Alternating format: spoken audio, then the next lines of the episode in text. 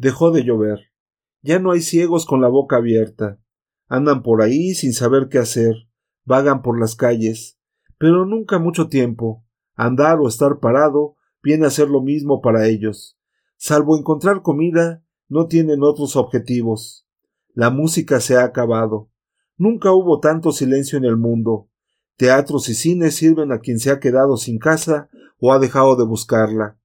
Algunas salas de espectáculos, las mayores, se usaron para las cuarentenas cuando el gobierno, o lo que de él sucesivamente fue quedando, aún creía que el mal blanco podía ser atajado con trucos e instrumentos que tampoco sirvieron en el pasado, cuando la fiebre amarilla y otros pestíferos contagios. Pero eso se ha acabado. Aquí ni siquiera ha sido necesario un incendio. En cuanto a los museos, es un auténtico dolor del alma, algo que rompe el corazón. Toda aquella gente, gente digo bien, todas aquellas pinturas, aquellas esculturas no tienen delante ni una persona a quien mirar. No se sabe qué esperan ahora los ciegos de la ciudad. Esperarían su curación si todavía creyeran en ella, pero esa esperanza se acabó cuando se enteraron de que el mal había afectado a todos, sin dejar a nadie libre, que no había quedado vista humana para mirar por la lente de un microscopio, que habían sido abandonados los laboratorios, donde no le quedaban a las bacterias más solución si querían sobrevivir que devorarse entre sí. Al principio muchos ciegos, acompañados por parientes aún con vista y espíritu de familia, acudían a los hospitales, pero ahí solo encontraron médicos ciegos tomando el pulso a enfermos que no veían, auscultándolos por delante y por detrás. Eso era todo lo que podían hacer. Para eso todavía tenían oídos. Después, bajo el aprieto del hambre, los enfermos, los que podían andar, huían de los hospitales y acababan muriendo en la calle, abandonados. Las familias, si las tenían, ¿dónde andarían? Y luego para que los enterrasen. No bastaba que alguien tropezase con ellos por casualidad, tenían que empezar a oler mal, e incluso así, solo se habían ido a morir a un lugar de paso. No es extraño que los perros sean tantos, algunos ya parecen llenas, los matojos del pelo apestan a podedumbre, corren por ahí con los cuartos traseros encogidos, como si tuvieran miedo de que los muertos y devorados cobrasen vida de nuevo para hacerles pagar la vergüenza de morder a quien ya no puede defenderse. ¿Cómo está el mundo? preguntó el viejo de la venda negra, y la mujer del médico respondió No hay diferencia entre fuera y dentro, entre aquí y allá, entre los pocos y los muchos, entre lo que hemos vivido y lo que vamos a tener que vivir. ¿Y la gente cómo va? preguntó la chica de las gafas oscuras. Van como fantasmas. Ser fantasma debe de ser algo así, tener la certeza de que la vida existe, porque cuatro sentidos nos lo dicen y no poder verla. ¿Hay muchos coches por ahí? preguntó el primer ciego que no puede olvidar que le robaron el suyo. Es un cementerio. Ni el médico ni la mujer del primer ciego hicieron preguntas. ¿Para qué? Si las respuestas serían del mismo talante que éstas. Al niño estrábico le basta la satisfacción de llevar puestos los zapatos con los que siempre soñó. Ni siquiera lo entristece el hecho de no poder verlos. Por esta razón, probablemente, no va como un fantasma. Y tampoco merecería que le llamen llena al perro de las lágrimas que sigue a la mujer del médico. No anda olisqueando carne muerta acompaña unos ojos que él sabe muy bien que están vivos. La casa de la chica de las gafas oscuras no está lejos, pero estos hambrientos de una semana solo ahora empiezan a notar que les vuelven las fuerzas, y por eso andan tan lentamente. Para descansar no tienen más remedio que sentarse en el suelo.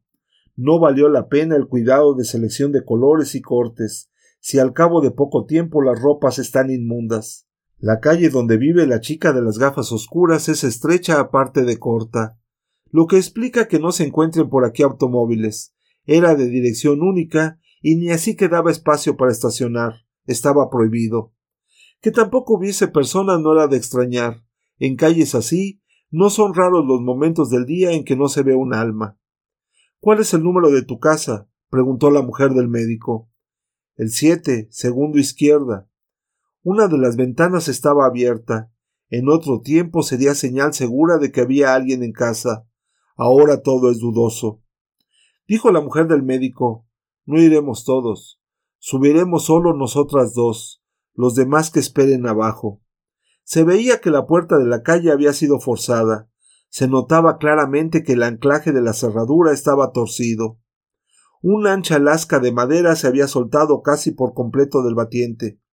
La mujer del médico no dijo nada de esto. Dejó que la chica fuera delante. Ella conocía el camino. No le importaba la penumbra en que la escalera estaba inmersa. Con el nerviosismo de la prisa, la chica de las gafas oscuras tropezó dos veces, pero creyó que lo mejor era reírse de sí misma. Imagínate, esta escalera la subía y bajaba yo antes con los ojos cerrados. Las frases hechas son así. No tienen sensibilidad para las mil sutilezas de sentido. Esta, por ejemplo, no conoce la diferencia entre cerrar los ojos y estar ciego. En el rellano del segundo la puerta que buscaban estaba cerrada. La chica de las gafas oscuras deslizó la mano por la hoja de la puerta hasta encontrar el timbre. No hay luz, le recordó la mujer del médico, y estas tres palabras, que no hacían más que repetir lo que todo el mundo sabía, las oyó la chica como el anuncio de una mala noticia. Llamó una vez, dos veces, tres veces, a la tercera con violencia, a puñetazos, llamaba Mamaíta, papá, y nadie venía a abrir. Los apelativos cariñosos no conmovían la realidad. Nadie vino a decir Mi hija querida, al fin estás aquí. Creíamos que nunca te íbamos a ver. Entra, entra. Esta señora debe de ser amiga tuya. Que entre, que entre también. La casa está un poco desordenada, no se fije mucho. La puerta seguía cerrada. No hay nadie, dijo la chica de las gafas oscuras, y rompe a llorar apoyada en la puerta, la cabeza sobre los antebrazos cruzados, como si con todo el cuerpo estuviese implorando una desesperada piedad. Si no hubiéramos aprendido ya lo suficiente de las complicaciones del espíritu humano, nos sorprendería que quiera tanto a sus padres, hasta el punto de estas demostraciones de dolor. Una chica de costumbres tan libres, aunque no está lejos quien dijo que no hay contradicción, ni la hubo nunca, entre esto y aquello. La mujer del médico quiso consolarla, pero tenía poco que decir. Sabemos que es casi imposible que la gente permanezca mucho tiempo en sus casas. Podemos preguntar a los vecinos, sugirió. Si hay alguno. Sí, vamos a preguntar, dijo la chica de las gafas oscuras, pero en su voz no había ninguna esperanza. Empezaron por llamar a la puerta de la otra vivienda del rellano, pero nadie respondió. En el piso de encima, las dos puertas estaban abiertas. Las viviendas habían sido saqueadas, los roperos estaban vacíos. En los sitios de guardar comida no quedaba sombra de ella. Había señales de haber pasado gente por ahí hacía poco tiempo, algún grupo errante, como lo eran todos ahora, siempre de casa en casa, de ausencia en ausencia. Bajaron al primero. La mujer del médico llamó con los nudillos en la puerta más cercana. Hubo un silencio expectante. Después una voz ronca preguntó, desconfiada ¿Quién anda por ahí? La chica de las gafas oscuras se adelantó. Soy yo, la vecina del segundo. Estoy buscando a mis padres. ¿Sabe dónde están? ¿Qué ha sido de ellos? Se oyeron pasos arrastrados.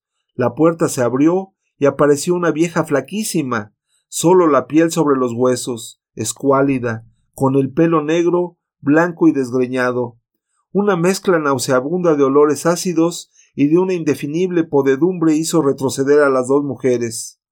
La vieja abrió mucho los ojos. Los tenía casi blancos. No sé nada de tus padres. Vinieron a buscarlos al día siguiente de llevarte a ti. Entonces yo aún veía. ¿Hay alguien más en la casa? De vez en cuando oigo subir y bajar la escalera, pero es gente de fuera, de esos que solo vienen a dormir. ¿Y mis padres? Ya te he dicho que no sé nada de ellos. Y su marido y su hijo y su nuera también se los llevaron. ¿Y a usted no? ¿Por qué? Porque me escondí. ¿Dónde? En tu casa. Ya ves. ¿Y cómo consiguió entrar? Por la puerta de atrás, por la escalera de socorro. Rompí un cristal y abrí la puerta por dentro. La llave estaba en la cerradura. ¿Y desde entonces cómo ha podido vivir sola en su casa? preguntó a su vez la mujer del médico. ¿Quién más hay aquí? preguntó la vieja aterrada volviendo la cabeza. Es una amiga, Anda en mi grupo, respondió la chica de las gafas oscuras. Y no solo es el hecho de estar sola, la comida. ¿Cómo se las arregló para conseguir comida durante todo este tiempo? insistió la mujer del médico. No soy tonta. Me voy gobernando como puedo. Si no quiere no lo diga, era solo por curiosidad. Claro que se lo digo, no faltaba más. Lo primero que hice fue ir por todas las casas de la escalera recogiendo la comida que hubiese. La que se estropeaba me la comí enseguida, la otra la guardé. ¿Tiene algo todavía? preguntó la chica de las gafas oscuras. No, se ha acabado todo, respondió la vieja con una súbita expresión de desconfianza en los ojos ciegos. Modo de decir que en estas situaciones siempre se suele usar, pero que realmente no es muy riguroso, porque los ojos, los ojos propiamente dichos, no tienen expresión, ni siquiera cuando han sido arrancados. Son dos canicas que están ahí inertes. Los párpados, las pestañas y también las cejas. Son las que se encargan de las diversas elocuencias y retóricas visuales, pero la fama la tienen los ojos. Entonces, ¿de qué vive ahora? preguntó la mujer del médico. La muerte anda por las calles, pero en los corrales la vida no se ha acabado, dijo la vieja con misterio. ¿Qué quiere decir? En los patios, en los corrales, hay conejos, gallinas, en los huertos hay coles, flores, pero las flores no se pueden comer. ¿Y cómo hace? Depende. Unas veces cojo unas coles, otras veces mato un conejo o una gallina. ¿Y los come crudos? Al principio encendía una hoguera, después me he acostumbrado a la carne cruda. Y los tronchos de los coles son dulces, no se preocupen, que de hambre no va a morir esta hija de mi madre. Retrocedió dos pasos, casi se perdió en la oscuridad de la casa, solo los ojos blancos brillaban, y dijo desde ahí Si quieres ir a tu casa, entra, te doy paso. La chica de las gafas oscuras iba a decir que no, que muchas gracias, no vale la pena. ¿Para qué si mis padres no están? Pero súbitamente sintió el deseo de ver su cuarto.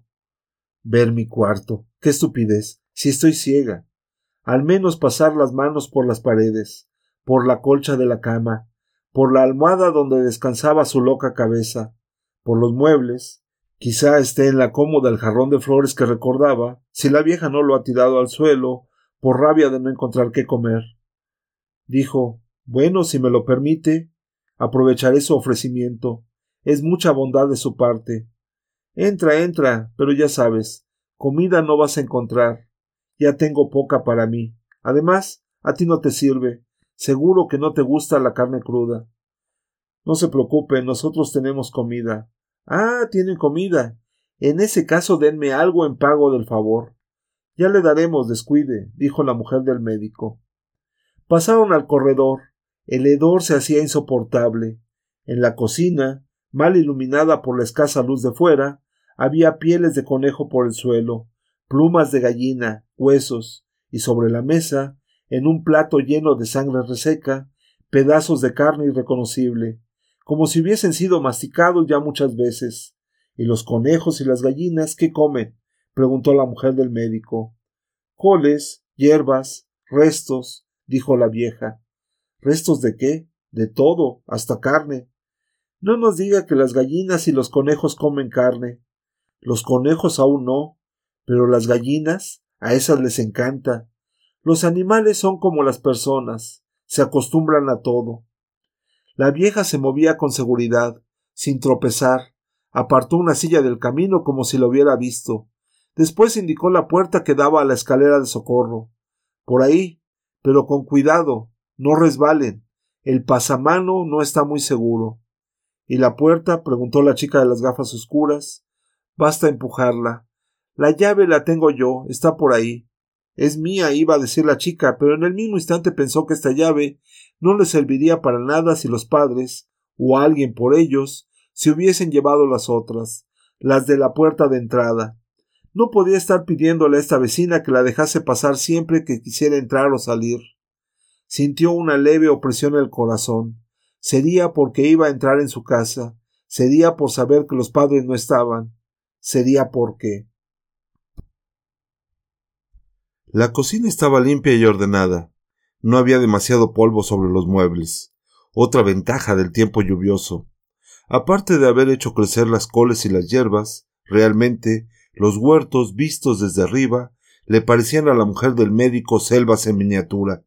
¿Andarán por aquí sueltos los conejos? se preguntó. Seguro que no. Seguirían viviendo en las conejeras, esperando la mano ciega que les llevase hojas de col y que luego los agarre de las orejas y los saque de ahí pataleando mientras la otra mano prepara el golpe ciego que les romperá las vértebras junto al cráneo. La memoria de la chica de las gafas oscuras la conducía por el interior de la casa, como la vieja del piso de abajo. Tampoco tropezó ni dudó. La cama de los padres estaba por hacer. Debían de haberlos recogido de madrugada. Se sentó ahí a llorar. La mujer del médico se sentó a su lado. Le dijo No llores. ¿Qué otras palabras se pueden decir? Las lágrimas, ¿qué sentido tienen cuando el mundo ha perdido todo su sentido? En el dormitorio de la chica, sobre la cómoda, había un jarrón de vidrio con flores ya secas. El agua se había evaporado. Fue a ellas a donde se dirigieron las manos ciegas. Los dedos rozaron los pétalos muertos. Qué frágil es la vida si la abandonan. La mujer del médico abrió la ventana, miró a la calle. Allí estaban todos, sentados en el suelo, esperando pacientemente. El perro de las lágrimas fue el único que levantó la cabeza, le dio aviso al sutil oído. El cielo, otra vez cubierto, empezaba a oscurecerse, caía la noche. Pensó que hoy no precisarían buscar un abrigo donde dormir. Se quedarían aquí. A la vieja no le va a gustar que pasemos todos por su casa, murmuró. En aquel momento, la chica de las gafas oscuras le tocó el hombro y dijo Las llaves están en la cerradura no se las llevaron. La dificultad, si lo era, estaba resuelta. No tendrían que soportar el mal humor de la vieja del primero. Voy a bajar a llamarlos. Se está haciendo de noche. Qué bien. Hoy al menos podemos dormir en una casa, bajo el techo de una casa, dijo la mujer del médico. Ustedes se quedarán en la cama de mis padres. Ya veremos luego. Aquí quien manda soy yo, estoy en mi casa. Tienes razón. Lo haremos como tú quieras. La mujer del médico abrazó a la chica. Después bajó a buscar a los otros. Escaleras arriba, hablando animados, tropezando de vez en cuando en los peldaños pese a las advertencias de la guía. Son diez en cada tramo, parecía que venían de visita. El perro de las lágrimas lo seguía tranquilamente, como si fuese cosa de toda la vida.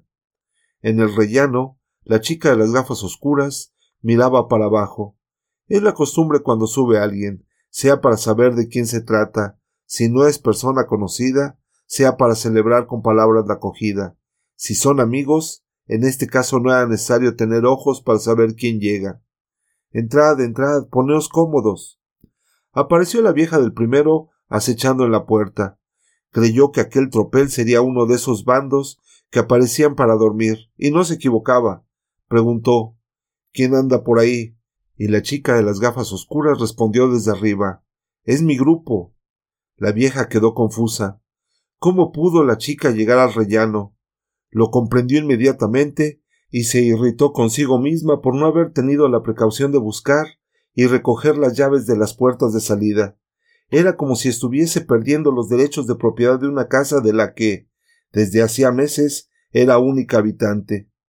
No encontró mejor manera de compensar la súbita frustración que decir, abriendo la puerta, recuerden lo de la comida, no se hagan los olvidadizos. Y como ni la mujer del médico ni la chica de las gafas oscuras, una ocupada en guiar a los que llegaban, otra en recibirlos, le respondieron, gritó destemplada Lo han oído. Mala cosa hizo, porque el perro de las lágrimas, que en ese momento exacto pasaba ante ella, empezó a ladrar furioso. La escalera atronaba toda con los alaridos del can. Fue mano de santo. La vieja soltó un grito de miedo y se metió atropelladamente en su casa, cerrando la puerta. ¿Quién es esa bruja? preguntó el viejo de la venda negra. Son cosas que se dicen cuando no tenemos ojos para nosotros mismos. Si hubiera vivido él como vivió ella, ya veríamos lo que le duraban sus modos civilizados. No había otra comida sino la que traían en las bolsas.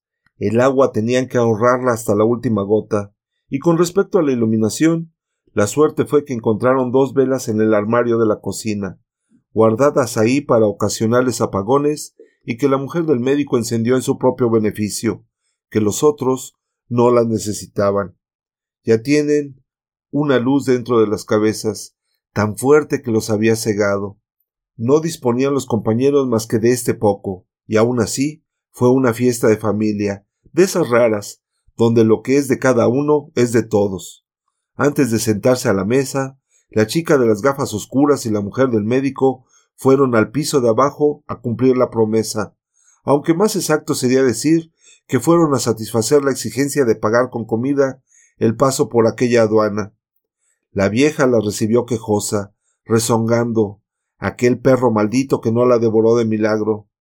Mucha comida debéis de tener para mantener a una fiera así, insinuó, como si esperara, por medio de este recriminatorio reparo, suscitar en las dos emisarias lo que llamamos remordimientos de conciencia.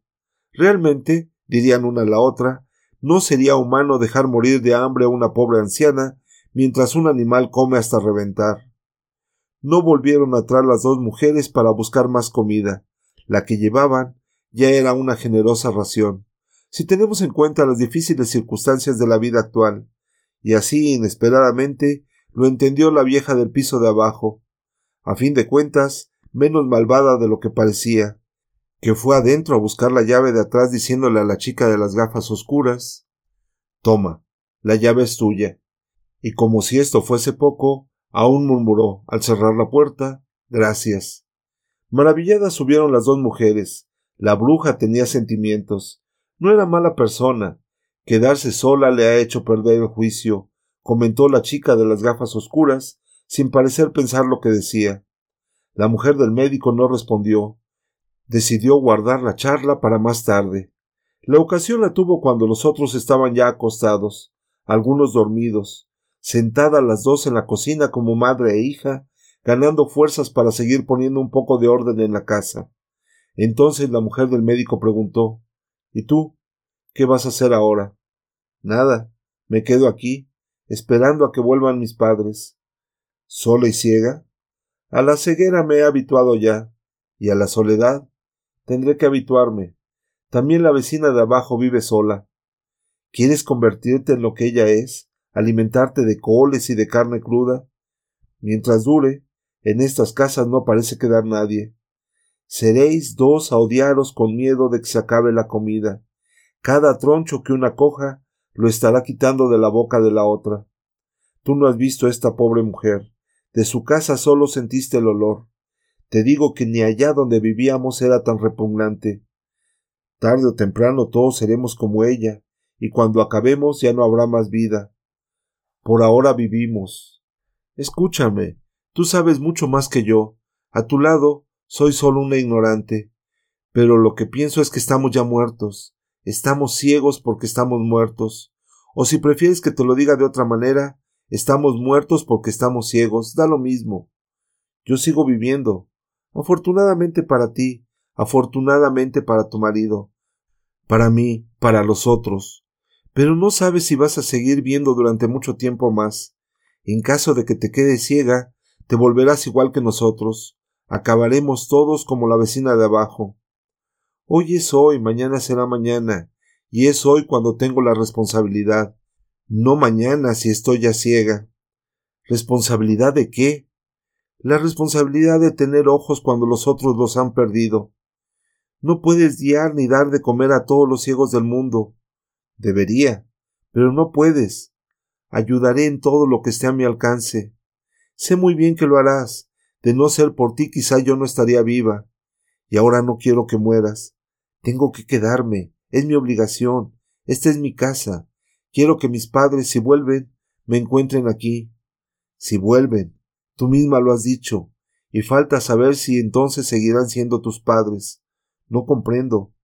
Has dicho que la vecina de abajo había sido una buena persona. Pobre mujer, pobres tus padres, pobre tú, cuando os encontréis, ciegos de ojos, ciegos de sentimientos. Porque los sentimientos con que hemos vivido y que nos hicieron vivir como éramos, nacieron de los ojos que teníamos. Sin ojos serán diferentes los sentimientos. No sabemos cómo, no sabemos cuáles. Tú dices que estamos muertos porque estamos ciegos. Ahí está. Tú amas a tu marido, sí, como a mí misma. Pero si yo me quedo ciega, si después de perder la vista dejo de ser quien he sido, ¿quién seré entonces para seguir amándolo? ¿Y con qué amor? Antes, cuando veíamos, también había ciegos, pocos en comparación con los que hay hoy. Los sentimientos normales eran los de quien ve, y los ciegos sentían entonces con sentimientos ajenos, no como los ciegos que eran. Ahora, sí, lo que están haciendo es el auténtico sentido de los ciegos, y solo estamos en el inicio. Por ahora aún vivimos de la memoria de lo que sentíamos. No precisamos tener ojos para saber cómo es hoy la vida. Si a mí me dijesen que un día mataría, lo tomaría como una ofensa, y he matado. ¿Qué quieres entonces que haga? Ven conmigo, ven a nuestra casa. Y ellos, lo que vale para ti vale para ellos, pero es sobre todo a ti a quien quiero. ¿Por qué? Yo misma me pregunto por qué. Quizá porque te siento como una hermana. Quizá porque mi marido se acostó contigo. Perdóname. No es un crimen que necesite perdón. Vamos a chuparte la sangre, vamos a ser como parásitos. No faltaban parásitos cuando veíamos, y en lo que dices de la sangre, para algo ha de servir, aparte de para sustentar el cuerpo que la transporta. Y ahora vámonos a dormir, que mañana es otra vida. Otra vida o la misma. El niño estrábico cuando despertó quiso ir al retrete. Tenía diarrea, algo que le sentó mal en su debilidad. Pero pronto se vio que era imposible entrar ahí. Por lo visto, la vieja del piso de abajo había utilizado todos los retretes de la casa hasta no poder usarlos más. Solo por una extraordinaria casualidad, ninguno de los siete ayer, antes de acostarse, necesitó aliviar las urgencias del bajo vientre, si no ya lo sabrían. Ahora todos la sentían, y sobre todo el pobre chiquillo que no aguantaba más. Realmente, por mucho que nos cueste reconocerlo, estas realidades sucias de la vida también deben ser contempladas en un relato. Con la tripa en sosiego cualquiera tiene ideas, discute, por ejemplo, si existe una relación directa entre los ojos y los sentimientos, o si el sentido de responsabilidad es consecuencia natural de la buena visión. Pero cuando aprieta la barriga, cuando el cuerpo se nos demanda de dolor y de angustias, es cuando se ve el animal que somos. El patio trasero, el huerto, exclamó la mujer del médico. Y tenía razón. Si no fuese tan temprano, nos encontraríamos a la vecina del piso de abajo. Es hora de dejar de llamarle vieja, como hemos venido haciendo peyorativamente. Allí estaría, decíamos, agachada, rodeada de gallinas. ¿Por qué? Quien hizo la pregunta seguramente no sabe nada de gallinas. Agarrándose la barriga, sostenido por la mujer del médico, el niño estrábico bajó las escaleras en ansia. Mucho ha conseguido aguantar, pobrecillo, no le pidamos más. En los últimos peldaños ya desistió el esfínter de contener la presión interna. Imaginen las consecuencias. Entre tanto, los otros cinco bajaron como pudieron la escalera de socorro, nombre muy adecuado. Si algún pudor había quedado del tiempo en que vivieron en cuarentena, ya era hora de perderlo. Dispersos por el huerto, gimiendo por el esfuerzo, sufriendo por un resto inútil de vergüenza, hicieron lo que había que hacer. También la mujer del médico, pero ésta lloraba viéndolos, lloraba por todos ellos, que ni eso parece que puedan hacer. Su propio marido, el primer ciego y la mujer, la chica de las gafas oscuras, el viejo de la venda negra, ese niño, los veía a todos en cuclillas, sobre los yerbajos, entre los troncos nudosos de las coles, con las gallinas al acecho. El perro de las lágrimas había bajado también, era uno más. Se limpiaron como pudieron, poco y mal, unos con puñados de yerbajos, otros con pedazos de tela, cualquier cosa que estuviera al alcance del brazo. En algún caso fue peor la enmienda. Subieron la escalera de socorros callados. La vecina del primero no salió a preguntarles quiénes eran, de dónde venían, a dónde iban. Estaría durmiendo la buena digestión de la cena, y cuando entraron en casa, primero no supieron de qué hablar. Luego la chica de las gafas oscuras dijo que no podían quedarse en aquella situación, que ni siquiera tenían agua para lavarse. Qué pena que no lloviera torrencialmente como llovió ayer. Saldrían de nuevo al patio trasero, pero ahora, desnudos y sin vergüenza, recibirían en la cabeza y en los hombros el agua generosa del cielo. La sentirían resbalar por la espalda y por el pecho, por las piernas. Podrían recogerla en las manos, al fin limpias, y en esa taza darle de beber al sediento. Quien fuese no importaba, acaso los labios rozarían la piel antes de encontrar el agua, y siendo la sed mucha, ávidamente irían a recoger en las concavidades las últimas gotas, despertando así, quién sabe, otra sed. A la chica de las gafas oscuras, como otras veces se ha observado, lo que le pierde es la imaginación, las cosas que se le ocurren en una situación como esta, trágica, grotesca, desesperada. Aun así, no le falta un cierto sentido práctico. La prueba es que fue al armario de su cuarto, luego al de los padres, trajo unas cuantas sábanas y toallas. Limpiémonos con esto, dijo. Es mejor que nada. Y no hay duda de que fue una buena idea. Cuando se sentaron a comer, se sentían otros. Fue en la mesa donde la mujer del médico expuso su pensamiento. Ha llegado el momento en que tenemos que decidir lo que vamos a hacer. Estoy convencida de que todo el mundo está ciego. Al menos se comportan como tales las personas que he visto hasta ahora. No hay agua, no hay electricidad, no hay abastecimientos de ningún tipo. Estamos en el caos. El caos auténtico tiene que ser esto. Habrá un gobierno, dijo el primer ciego. No lo creo, pero en caso de que lo haya, será un gobierno de ciegos gobernando a ciegos, es decir, la nada pretendiendo organizar la nada. Entonces no hay futuro, dijo el viejo de la venda negra. No sé si habrá futuro. De lo que ahora se trata es de cómo vamos a vivir este presente. Sin futuro el presente no sirve para nada, es como si no existiese. Puede que la humanidad acabe consiguiendo vivir sin ojos, pero entonces dejará de ser la humanidad. El resultado a la vista está. ¿Quién de nosotros sigue considerándose tan humano como creía ser antes?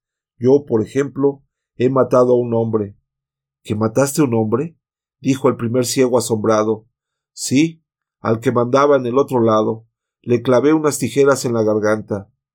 Lo mataste para vengarnos. Para vengar a las mujeres tenía que ser una mujer, dijo la chica de las gafas oscuras. Y la venganza, cuando es justa, es cosa humana.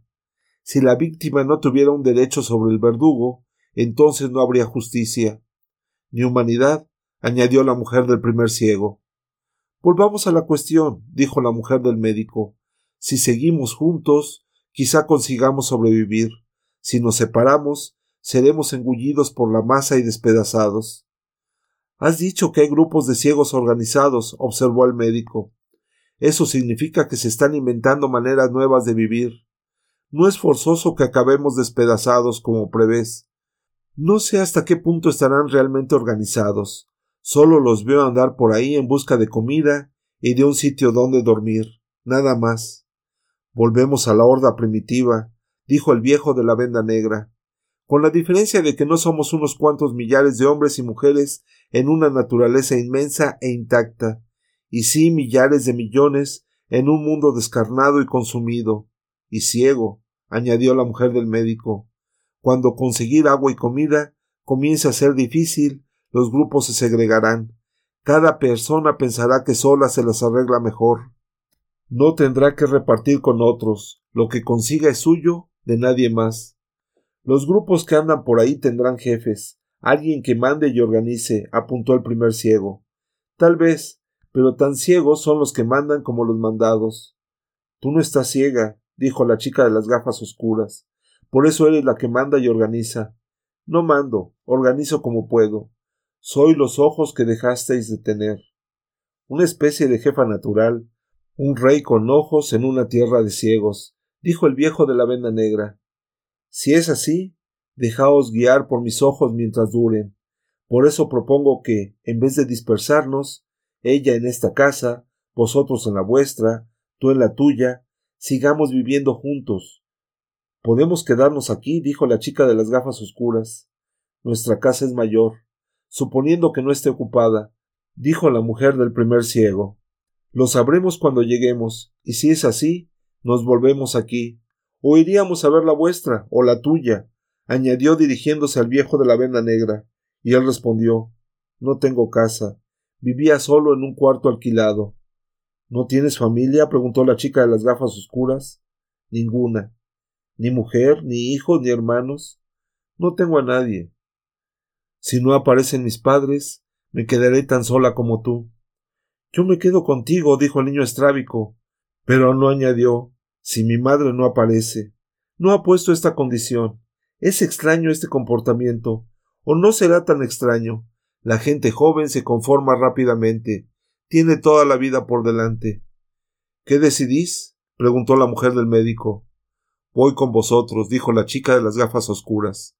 Solo te pido que, al menos una vez por semana, me acompañes hasta aquí, a ver si han vuelto mis padres. Déjale las llaves a la vecina de abajo. No tengo otro remedio. Ella no puede llevarse más de lo que ya se ha llevado. Pero destruirá. Después de haber estado yo aquí, quizá no. Nosotros también vamos con vosotros, dijo el primer ciego, pero nos gustaría, lo antes posible, pasar por nuestra casa para saber qué ha ocurrido. Pasaremos, claro. Por la mía no vale la pena. Ya os he dicho cómo vivía. Pero vendrás con nosotros. Sí, con una condición. A primera vista parecerá escandaloso que alguien ponga condiciones a un favor que le hacen, pero algunos viejos son así. Les sobra orgullo a medida que les va faltando tiempo. ¿Qué condición es esa? preguntó el médico. Cuando sea una carga insoportable, decídmelo. Y si por amistad o por compasión decidís callaros, espero tener suficiente juicio en la cabeza para hacer lo que debo. ¿Y qué será eso, si puede saberse? Preguntó la chica de las gafas oscuras. Retirarme, alejarme, desaparecer, como hacían antes los elefantes. He oído decir que ahora ya no es así, porque ningún elefante llega viejo. Tú no eres precisamente un elefante. Tampoco soy ya precisamente un hombre. Sobre todo si empiezas a dar respuestas de niño, replicó la chica de las gafas oscuras, y la charla acabó aquí. Las bolsas de plástico van mucho más ligeras de lo que vinieron. No es extraño. La vecina del primero comió también de ellas. Dos veces comió. Primero anoche, y hoy le dejaron también algo cuando le pidieron que se quedara con las llaves y las guardara por si aparecían los legítimos dueños. Cuestión de endulzarle la boca, que del carácter de ella tenemos ya noticia suficiente. Y esto sin hablar del perro de las lágrimas, que también comió de las bolsas. Solo un corazón de piedra habría sido capaz de fingir indiferencia ante aquellos ojos suplicantes. Y a propósito, ¿dónde se ha metido el perro? No está en la casa. Por la puerta no ha salido. Solo puede estar en el huerto. Fue la mujer del médico a comprobarlo. Y así era en efecto. El perro de las lágrimas estaba comiéndose una gallina. Tan rápido había sido el ataque que ni una señal de alarma se había disparado. Pero si la vieja del primero tuviera ojos, y anduviese con las gallinas contadas, no se sabe el destino que, de rabia, podían tener las llaves.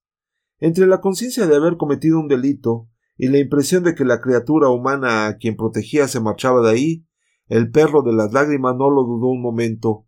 Rápidamente escarbó el suelo blando, y antes de que la vieja del primero se asomara al rellano de la escalera de socorro para olfatear la fuente de los ruidos que le entraban en la casa, estaba ya enterrado lo que quedaba de la gallina oculto el crimen, reservados para otra ocasión los remordimientos, el perro de las lágrimas se escabulló por la escalera arriba, rozó como un soplo las faldas de la vieja, que ni tiempo tuvo de darse cuenta del peligro por el que acababa de pasar, y se fue junto a la mujer del médico, donde anunció a los vientos su proeza.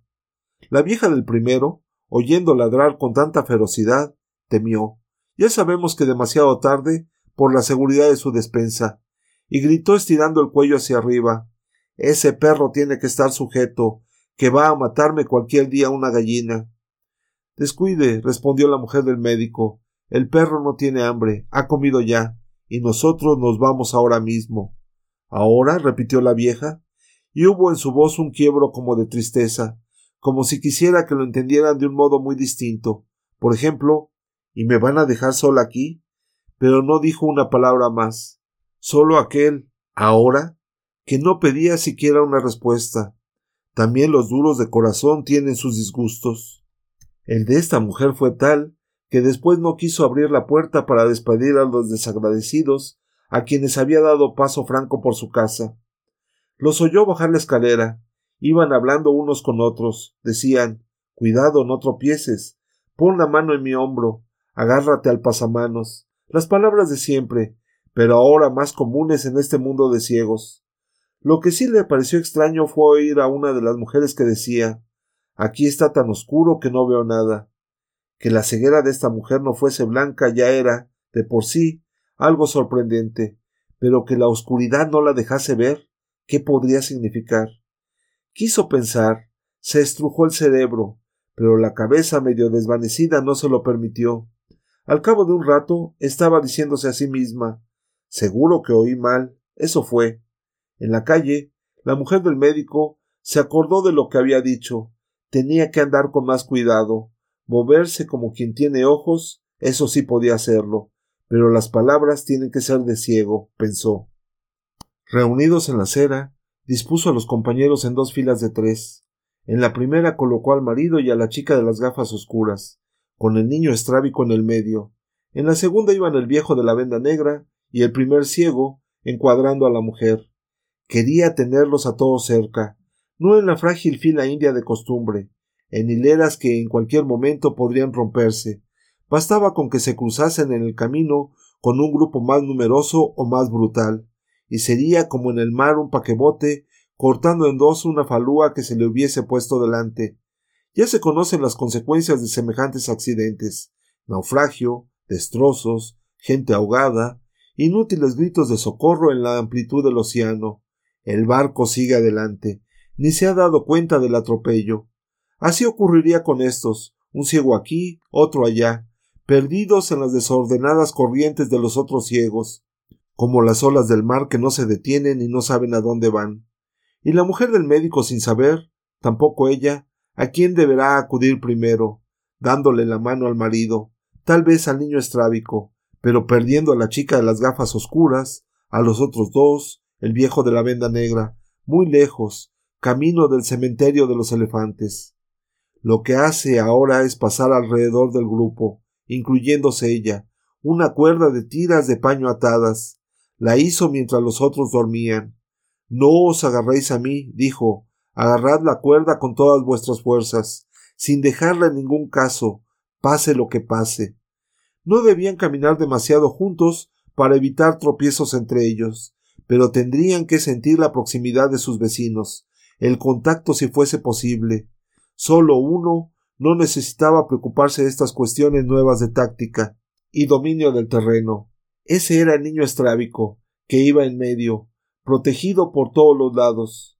A ninguno de nuestros ciegos se le ha ocurrido preguntar cómo van navegando los otros grupos, si también andan atados, por este u otro procedimiento, pero la respuesta sería fácil, por lo que se ha podido observar los grupos en general, salvo el caso de alguno más cohesionado por razones que les son propias y que no conocemos, van perdiendo y ganando adherentes a lo largo del día. Siempre hay un ciego que se extravía y deja el rebaño, otro que, atrapado por la fuerza de gravedad, ha sido arrastrado. Quizá lo acepten, quizá lo expulsen. Depende de lo que traiga consigo. La vieja del primero abrió la ventana lentamente. No quiere que se sepa que tiene esta flaqueza sentimental, pero de la calle no le llega ningún ruido. Ya se han ido. Han dejado este sitio por donde casi nadie pasa. La vieja debería estar contenta. Así no tendrá que compartir con otros sus gallinas y sus conejos. Tendría que estarlo, y no lo está. De los ojos ciegos brotan dos lágrimas. Por primera vez se preguntó si tenía algún motivo para seguir viviendo. No encontró respuesta. Las respuestas no llegan siempre cuando uno las necesita. Muchas veces ocurre que quedarse esperando es la única respuesta posible. Por el camino que llevaban pasarían a dos manzanas de la casa donde el viejo de la venda negra tenía su cuarto de hombre solo. Pero habían decidido que seguirían adelante. Comida ahí no hay, ropas no necesita, los libros no los puede leer. Las calles están llenas de ciegos que andan buscando algo que se coma. Entran y salen de las tiendas. Con las manos vacías entran y con las manos vacías salen casi siempre. Después discuten entre ellos la necesidad o la ventaja de dejar este barrio y buscar en otras partes de la ciudad. El gran problema es que, tal como están las cosas, sin agua corriente, sin energía eléctrica, Con las bombonas de gas vacías y con el peligro añadido de encender fuego dentro de las casas, no se puede cocinar. Eso contando que supiéramos dónde está la sal, el aceite, los condimentos, en el supuesto de querer preparar un plato con algún vestigio de sabores a la antigua, que si hubiera hortalizas, solo con un hervor nos daríamos por satisfechos. Y lo mismo la carne, aparte de los conejos y gallinas de siempre, servirían los perros y los gatos que se dejaran atrapar, pero, como la experiencia es realmente maestra de la vida, hasta estos animales, antes domésticos, han aprendido a desconfiar de las caricias. Ahora cazan en grupo, y en grupo se defienden de ser cazados, como, gracias a Dios, siguen teniendo ojos, saben mejor cómo esquivar y cómo atacar si es preciso. Todas estas circunstancias y razones han llevado a la conclusión de que los mejores alimentos para los humanos son los que vienen en lata, no solo porque en muchos casos están ya cocinados, dispuestos para ser consumidos, sino también por la facilidad de transporte y la comodidad de uso. Cierto es que en las latas, tarros y embalajes varios en los que vienen estos comestibles, se menciona la fecha de caducidad, y que a partir de esta fecha su consumo resulta inconveniente e incluso en algunos casos peligroso. Pero la sabiduría popular no tardó en poner en circulación un proverbio en cierto modo indiscutible, simétrico a otro que ha dejado ya de usarse ojos que no ven, corazón que no siente. Se decía ahora los ojos que no ven gozan de un estómago insensible, por eso se comen tantas porquerías por ahí. Delante de su grupo, la mujer del médico hace mentalmente balance de la comida que aún tiene. Llegará, si llega, para una cena, sin contar con el perro, pero él que se las arregle como pueda, que bien pudo con la gallina, agarrarla por el pescuezo y cortarle la voz y la vida. Tiene en casa, si no recuerda mal, y si nadie por ahí anduvo, una razonable cantidad de conservas, lo adecuado para un matrimonio. Pero aquí son siete a comer. Las reservas poco durarán aunque se aplique un severo racionamiento. Mañana o cualquier día de estos tendrá que volver al almacén subterráneo del supermercado. Tendrá que decidir si va sola o se le pide al marido que la acompañe, o al primer ciego que es más joven y más ágil. La elección está entre recoger una cantidad mayor de comida y la rapidez de acción, incluyendo, conviene no olvidarlo, las condiciones de la retirada. La basura en las calles que parece haberse duplicado desde ayer, los excrementos humanos, medio licuados por la lluvia violenta los de antes, pastosos o diarreicos, los que están siendo evacuados ahora mismo por estos hombres y mujeres mientras vamos pasando. Saturan de hedores la atmósfera, como una niebla densa a través de la cual solo con gran esfuerzo es posible avanzar. En una plaza rodeada de árboles, con una gran estatua en el centro, una jauría está devorando a un hombre. Debía de haber muerto hace poco, sus miembros no están rígidos. Se nota cuando los perros los sacuden para arrancar al hueso la carne desgarrada con los dientes. Un cuervo da saltitos en busca de un hueco para llegar también a la pitanza. La mujer del médico desvió los ojos, pero era demasiado tarde. El vómito ascendió irresistible desde las entrañas, dos veces, tres veces, como si su propio cuerpo, aún vivo, se viera sacudido por otros perros la jauría de la desesperación absoluta. Hasta aquí he llegado. Quiero morir aquí. El marido preguntó ¿Qué tienes? Los otros, unidos por la cuerda, se acercaron más, repentinamente asustados. ¿Qué ha pasado? ¿Te ha sentado mala comida? ¿Algo que estaría pasado? Pues yo no noto nada, ni yo. Menos mal, mejor para ellos. Solo podían oír la agitación de los animales, un insólito y repentino granido de cuervo. En la confusión uno de los perros le había mordido en un ala, de pasada, sin mala intención. Entonces la mujer del médico dijo No lo he podido evitar. Perdonadme. Es que hay aquí unos perros que se están comiendo a otro perro. ¿Se están comiendo a nuestro perro? preguntó el niño estrábico. No, no es el nuestro. El nuestro, como tú dices, está vivo. Anda alrededor de ellos, pero no se acerca. Después de la gallina que se ha comido, seguro que ya no tiene hambre, dijo el primer ciego. ¿Estás mejor? preguntó el médico. Sí, mucho mejor. Vámonos ya. ¿Y nuestro perro? volvió a decir el niño. El perro no es nuestro, solo viene con nosotros. Probablemente se quede ahora con estos. Seguro que anduvo antes con ellos y se ha encontrado con sus amigos. Quiero hacer caca. ¿Aquí? Tengo muchas ganas, me duele la barriga, se quejó el niño. Se alivió ahí mismo. Como le fue posible, la mujer del médico vomitó una vez más, pero sus razones eran otras. Atravesaron luego la amplia plaza y cuando llegaron a la sombra de los árboles, la mujer del médico miró hacia atrás. Habían aparecido más perros. Se disputaban ya lo que quedaba del cuerpo. El perro de las lágrimas venía con el hocico pegado al suelo, como si estuviera siguiendo algún rastro. Cuestión de costumbre, porque esta vez la simple mirada bastaba para encontrar a aquella a quien busca.